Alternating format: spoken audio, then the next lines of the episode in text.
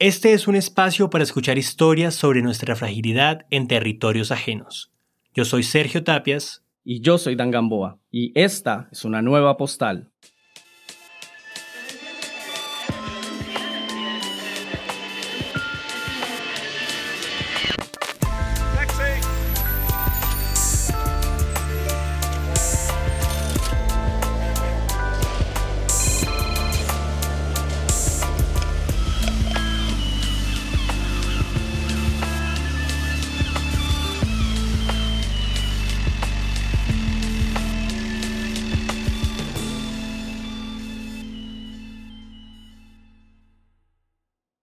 Esto es Beijing, capital de China, una metrópoli de millones de habitantes, de escalas gigantes, donde el turista que recién llega al país queda abrumado por los enormes edificios, el espacio público y la evidente barrera cultural que representa el idioma mismo.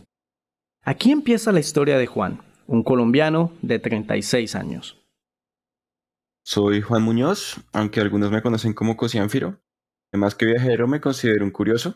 Y pues esa curiosidad me ha llevado a conocer varios lugares y cada uno tiene sus historias particulares.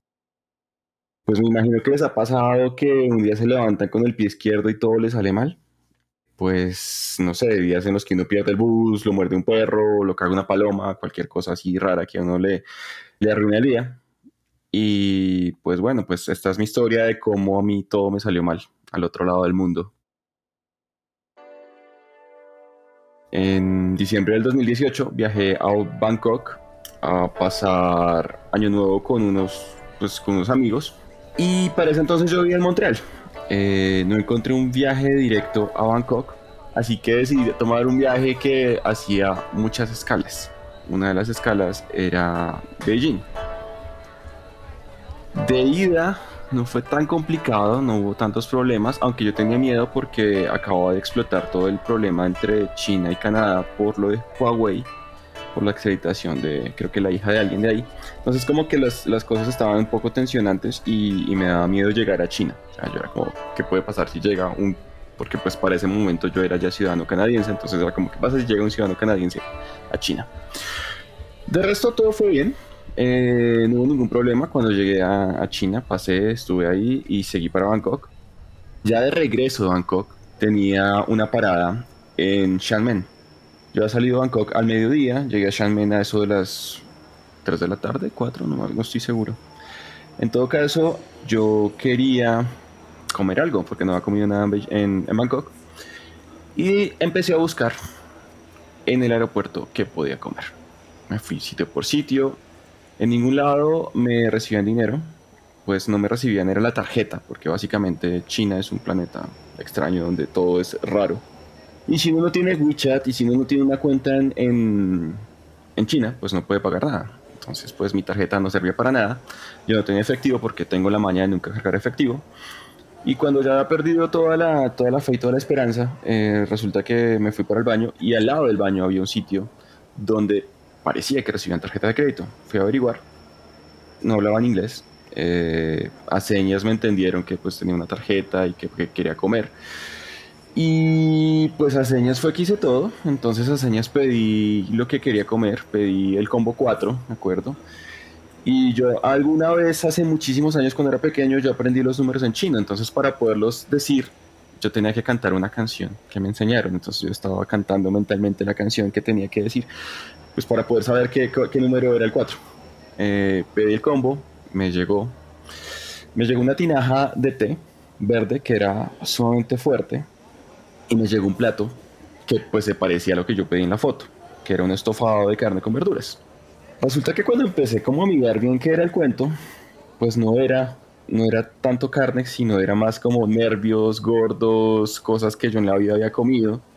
Y verduras un poco duras que tampoco sabía qué eran. Pues yo con hambre tuve que comerme eso, hacerte tripas, corazón. Y ya esa fue mi comida en China. Entonces, pues, digamos que esa fue la primera cosa que yo dije como, ay, ¿por qué? Esto fue como el primer, primer paso de, de esta serie de eventos desafortunados que tuve. Luego de eso, fui a la sala de espera, esperé el avión, me fui para Beijing. Cuando llegué a Beijing eran las tres de la mañana. No me acuerdo cuánto fue la escala en, en Shanmen, pero fue larga, entonces cuando llegué ya era tarde. Y la vez anterior que había estado en China, yo había tomado el bus. Entonces esta vez, a esa hora no habían buses. Y no encontré un sitio para pedir un taxi. Así que, pues cuando salí del aeropuerto, habían varias personas alrededor y empezaron a hablar, taxi, taxi, taxi, taxi. Se acercó una persona y me dijo, mire, yo tengo un carro, yo lo llevo y yo le cobro con esta aplicación. Y me mostró un celular y me mostró, mire, esta es la aplicación, no sé qué, y es, le cobro exactamente lo mismo. No sé por qué, no sé qué pasó, pero pues confié y me, me fui con el señor en, en, en el taxi, que no era un taxi, era de hecho como un carro todo psicodélico por dentro, además lleno de cosas. O sea, en China las cosas no son como uno está acostumbrado, sino que como que hay toda esta cantidad de vainas que hacen más vainas. Entonces uno ve la pantalla del carro que tiene como mil colores, mil botones, mil pantallas, mil cosas al tiempo, muestra comerciales, muestra de todo. Y pues era como estar en una nave espacial en ese momento. Yo estaba viendo todo el tiempo el mapa. El detalle es que en China, como todo está bloqueado, yo no podía ver Google Maps, yo podía ver Maps de Apple. Y si usaba un V P N, podía ver el de Google Maps. Entonces como que yo trataba de tener las dos referencias ahí como para ver dónde estaba y si, si estaba yendo para dónde era. Yo había alquilado un Airbnb, yo había visto las fotos, el sitio se veía muy lindo, pero pues yo nunca me fijé, me fijé en, el, en el lugar, como en qué parte de la ciudad está. Básicamente el señor me llevó a donde yo quería llegar. Me cobró mucho, no he hecho cuentas, pero fue mucho. Pero pues uno ya metido ahí, uno qué hace. El señor me llevó a donde yo quería llegar, o sea, sí era el sitio, pero la vaina es que el sitio donde me, donde me dejó era un, una, una avenida sola que parecía un, un, como una locación de Silent Hill. Eh, a un lado un río con arbolitos, al fondo se veía un faro que alumbraba y uno veía pasar una moto y era como que todo nublado porque estaba haciendo muchísimo frío. Y al otro lado del río había un parqueadero gigante con una casita pequeña donde estaba un, un señor. Entonces pues yo me bajé el taxi, fui, le hablé al señor del ta- de, de, de la casita y le dije como, buenas, estoy buscando, pues todo en inglés, ¿no? Estoy buscando esta dirección. El señor no hablaba inglés, el señor no entendía un carajo. Y el señor me mostró un papelito y el papelito era como algo en chino y yo como mmm, no entiendo qué es. Así que me puse a mirar con Google Maps cómo hacía para entrar al Airbnb o para encontrar el Airbnb. En Google Maps me decía que estaba a veinte minutos caminando. En Apple Maps o en Maps de Apple me decía que estaba cerca, pero no me decía dónde. No había un número en los, en los, en, como para poderme guiar, sino que todo eran símbolos, todos eran kenjis. Entonces era muy difícil saber qué era lo que, lo que yo estaba buscando. Sabía que estaba cerca, pero no sabía por dónde. Además que la persona del Airbnb era una persona que hablaba mandarín y lo que estaba enviándome era información traducida con un traductor automático. Entonces la información no es que fuera muy clara, muy fidedigna lo que él me quería decir. Estuve mirando. No encontraba como las fotos de lo que él me estaba mostrando, de lo que él me, envi- eh, me había enviado, así que empecé como a, a caminar, a mirar y nada, nada parecía lo que, lo que él había enviado. Y dije, no, pues tal vez es que Apple, eh, los mapas de, de Apple no están bien, así que me dio por hacerlo de Google, por utilizar Google y seguir la ruta de Google. Caminé veinte minutos eh, hacia la otra locación que me estaba diciendo, hacia el otro lugar. Era para ese entonces que como las tres de la mañana, yo llegaba a China como a las dos creo, y eran las tres ya, eh, estaba haciendo muchísimo frío, llegué al otro lado, no era ese sitio, me volví resignado, empecé a buscar a ver si encontraba el camino. Resulta que había una puertecita pequeñita eh, por detrás de donde estaba el parqueadero, entonces era como que dar una vuelta rara y uno llegaba a una puertecita pequeñita que tenía como unas lucecitas en neón. Y yo como que me quedé pensando como que eso vaina que es que será. Y me dio por entrar, entré y ahí estaban los bloques de edificios. El detalle es que eran como diez bloques de edificios. Y no había una forma concreta de diferenciarlos. Así que yo lo que hice fue entrar edificio por edificio, piso por piso, buscar apartamento por apartamento. ¿Cuál era el que yo estaba buscando? O sea, ¿cuál era el, la foto que me había enviado este señor? Que era básicamente la cerradura de un de una de esas de nuestros apartamentos. Subí, bajé, me quedé encerrado en un edificio, Eh, esos edificios parecían una escena de un homicidio. Estas vainas eran en concreto, habían ratas muertas, había suciedad, estaba, había basura, habían coches de bebés todos destartalados, personas que habían puesto lechugas, que habían puesto cosas en las puertas, no sé para qué, sandías, unas vainas que yo decía como, ¿qué estoy haciendo? Y, y la verdad, pues en algún punto yo tenía miedo entre que algo me pasara, o sea, que me dejaran ahí metido porque me secuestraban alguna vaina, o que me fuera a parecer un espanto de estos tipos de grudge, o alguna vaina rara. Y, y, y fue como bastante, bastante, bastante, bastante espeluznante esa vaina. En un punto quedé encerrado y no lograba salir. Eh, estuve peleando con la cerradura un rato hasta que por fin como que la logré forzar y pude salir.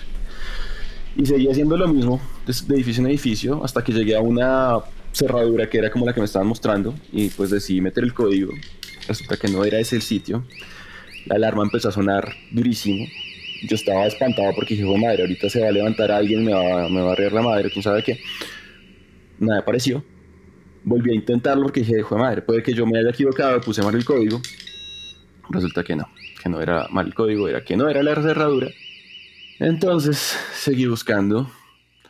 Por fin encontré, después de, creo que eran las cuatro de la mañana cuando por fin logré llegar al edificio que era, al apartamento que era, y, y lograr identificar cómo es que funcionaban las cerraduras, porque son cerraduras que no se ve nada, pero cuando uno pasa la mano es que alumbran. Entonces, eh, por fin lo descubrí, por fin coloqué el código, por fin entré. Me acomodé, descansé.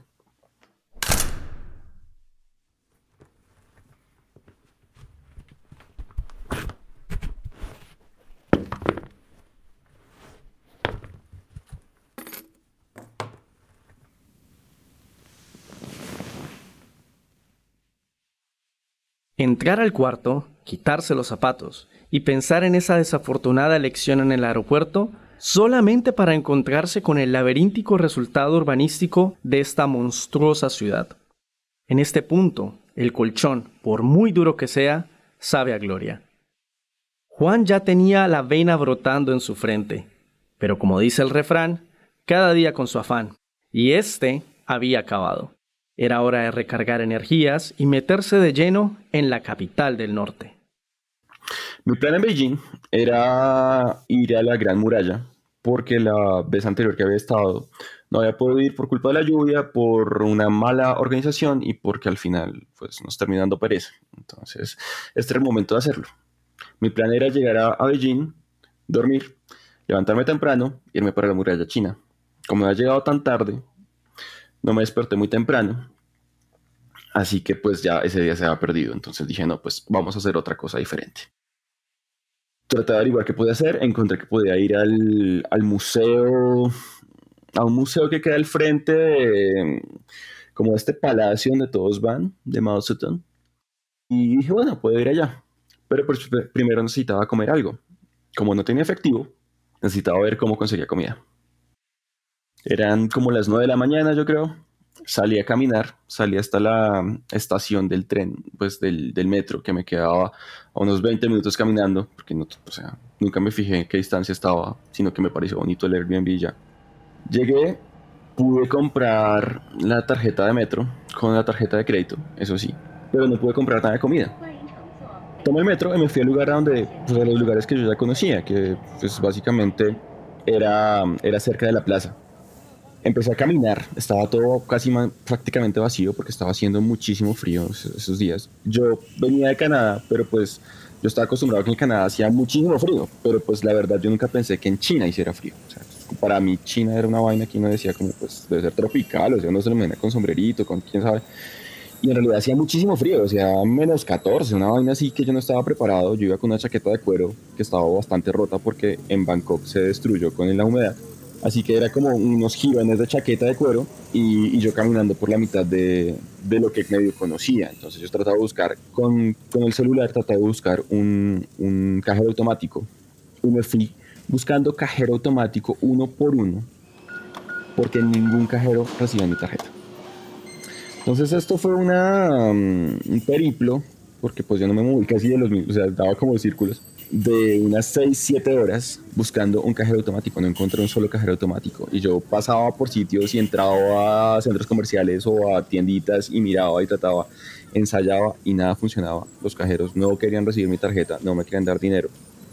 Después de caminar y caminar, por fin llegué, por fin llegué a un Starbucks. Eh, me aceptaban la tarjeta, pude comprar algo. Y después de eso salí y, y ya encontré un banco de China, creo que se llama, y es el único banco que recibe tarjetas de otro lado y que suelta plata. Entonces ya fue la felicidad absoluta.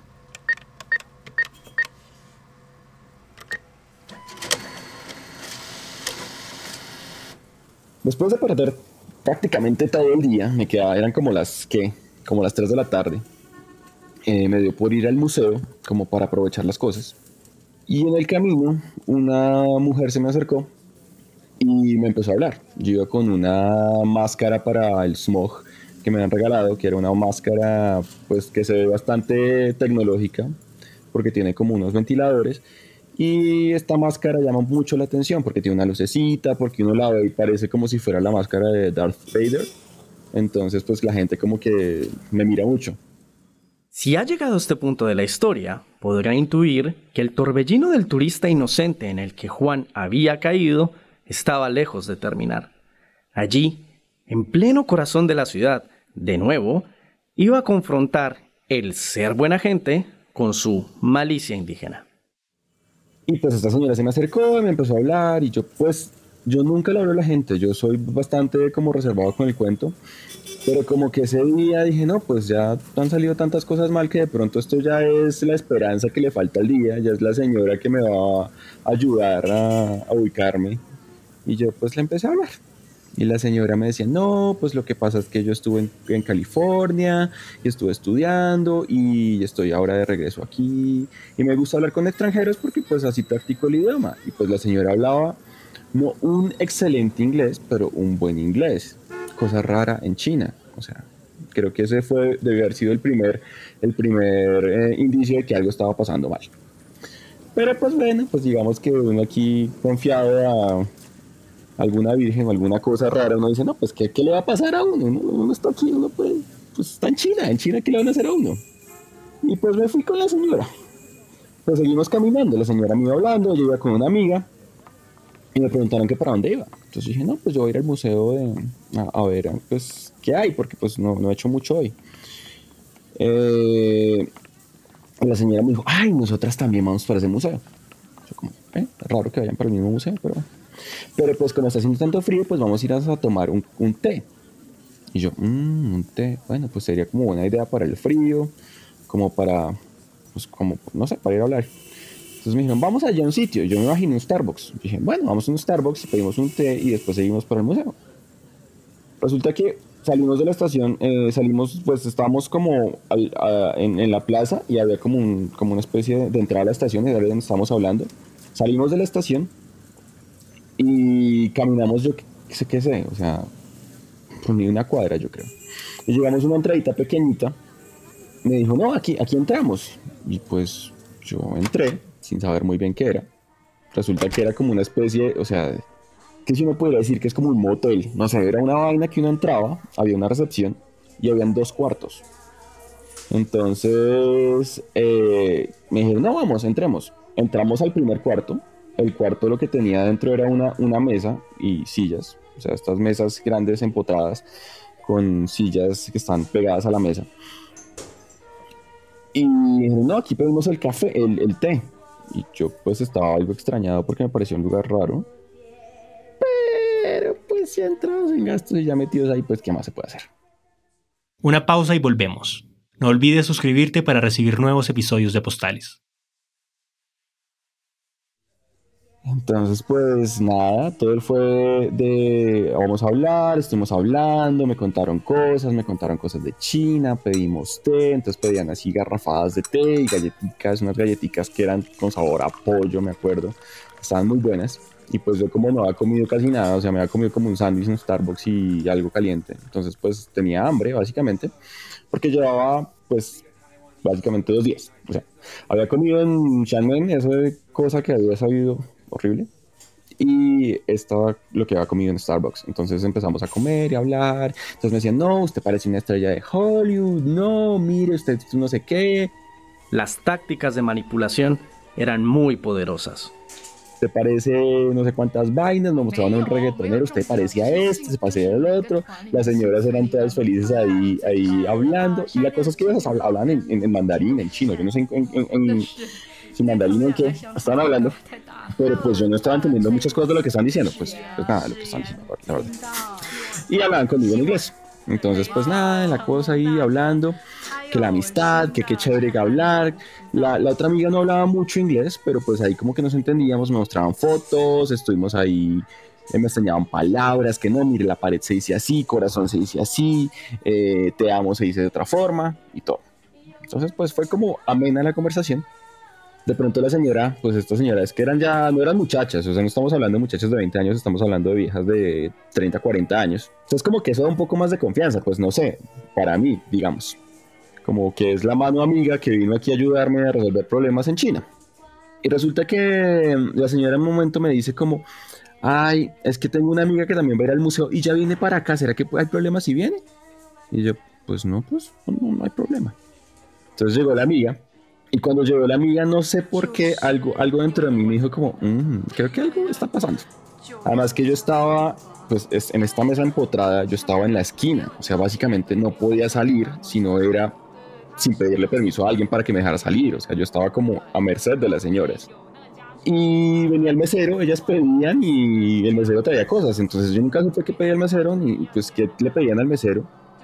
Y, y yo estaba ahí como, como un niño pequeñito que no entiende nada y que pues cuando le hablan y le ponen cuidado pues uno responde. Eh, yo estaba como cansado, entonces dije como no, yo creo que ya es hora de irnos, el, el museo lo van a cerrar, ya comimos mucho, no sé qué.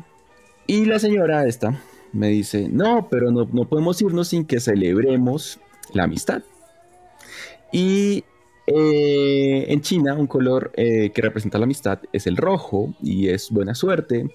Y eso trae suerte a las personas que brindan y no sé qué. Y entonces podemos brindar con vino y eso nos va a dar buena suerte y vamos a celebrar esta amistad que acaban de hacer.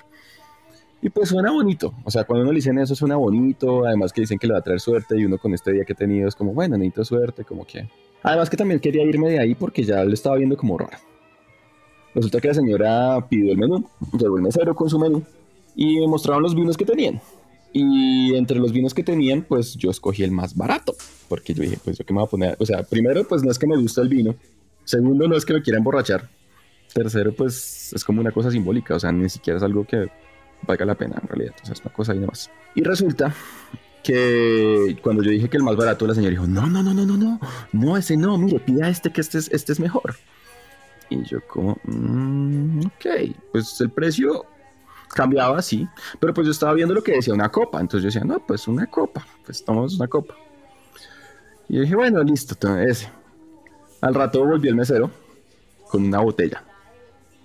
Y yo como, mmm, ya aquí esto va para mal. O sea, ahí ya fue como la constatación de que, marica, estoy metido en un problema. Y yo como, bueno, eh, bueno, tomemos vino. Siguieron hablando, no sé qué, si sé más, sin darme cuenta llegó otra botella de vino. O sea, fue como... cuando la pidieron, no supe, o sea, ni siquiera yo creo que el, el mesero ya sabía cómo traiga la otra botella en un rato o algo así, porque llevó la botella. Y pues ya estaba como comenzando a estar mmm, como pues ansioso, me quería ir, como que quería, estaba desconfiando de todos, era como no, ya me tengo que ir, no, nada. Y ya como que logré que, que se acabara la cosa y, y esta señora fue y pidió la, la cuenta. Y cuando llegó la cuenta, pues yo creo que estaba escrito con números... pues que yo entendía, entonces yo como, ah bueno, pues está caro. Y la señora de pronto me mira y me dice como, ay, ¿tú sabías que la, la, la, la tradición en China es que el hombre paga? Y yo como,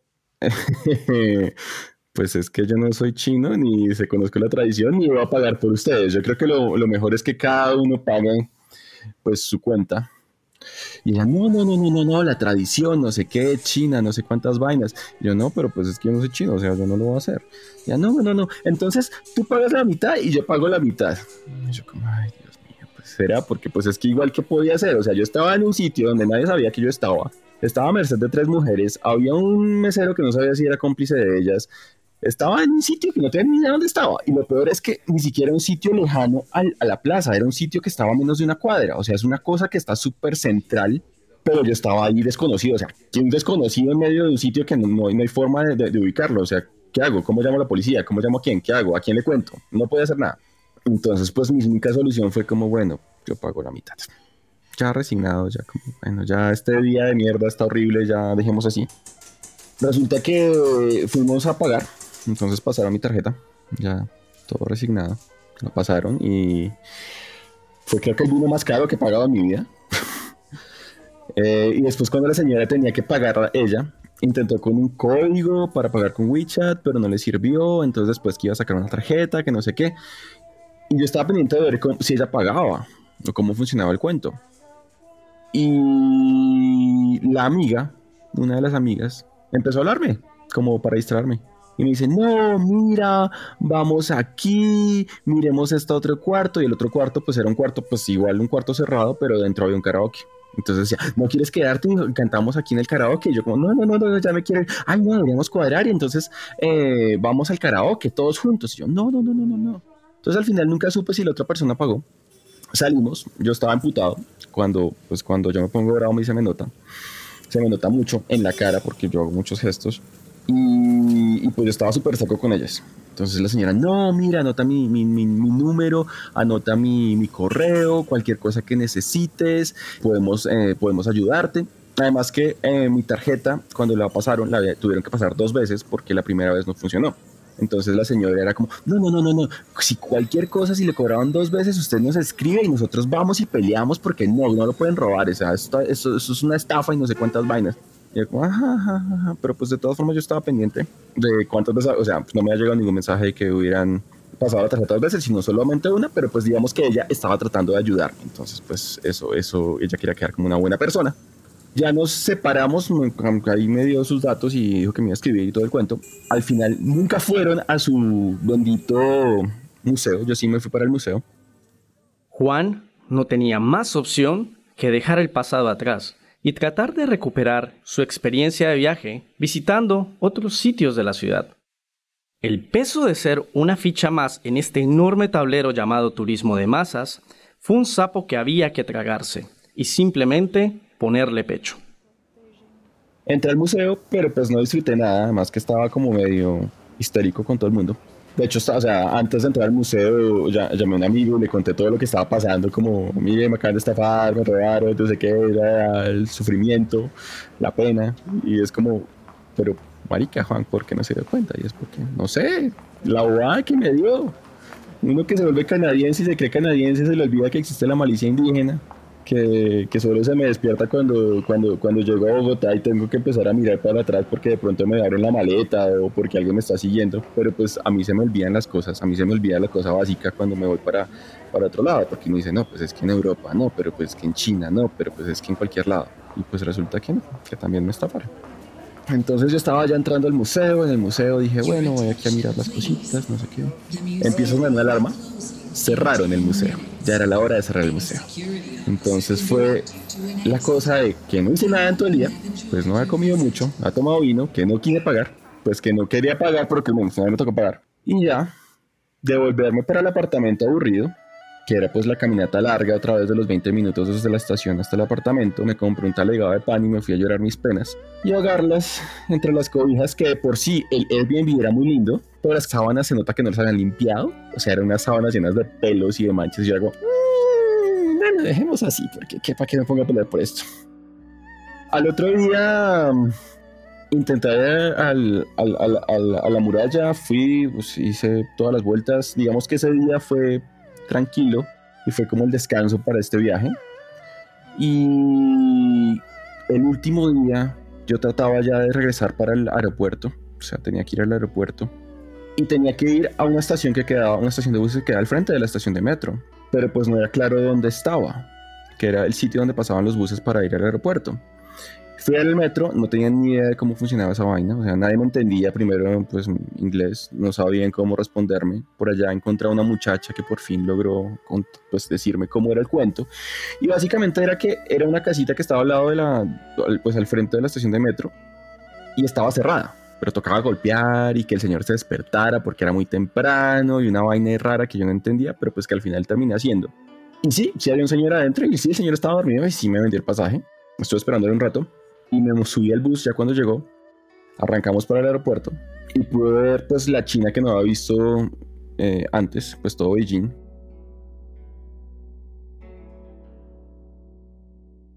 Al final, todos quedamos expuestos. Y cuando digo todos, es todos. El mundo se va moviendo, y por mucho que en foros de internet se expongan más y más estafas, los estafadores seguirán refinándolas más y más. Todo termina en el simple sentido común, que es tal vez la última herramienta para que no le metan gato por liebre. Y me parece, me parece ridícula la forma en que caí, porque pues al final resulta que esto es súper conocido. Todo el mundo sabe que, es que hay una ceremonia del té que pasa en China, que hay una ceremonia del té que pasa en Inglaterra, y que uno tiene que estar pendiente porque eso se lo hacen a todo el mundo. Yo nunca investigo, yo nunca miro nada, y yo llego allá como un niño curioso que llega y que mira a ver qué puede, para, qué puede pasar. Entonces, pues yo creo que perder de alguna forma la malicia indígena lo que me da es una carta abierta para poder tener esta curiosidad que no podría tener. Y pues al final, pues sí, es pérdida, pero pues también es ganancia. Espero no volver a caer en manos de señoras que tomen té, y veré las cuentas antes de pagarlas y veré cómo es el cuento antes y no entraré a cualquier hueco. Pero pues todo es una lección y pues ahí está. Las buenas historias creo que nacen de... de estas lecciones que le da a uno la vida. Gracias a todas las personas que nos escuchan.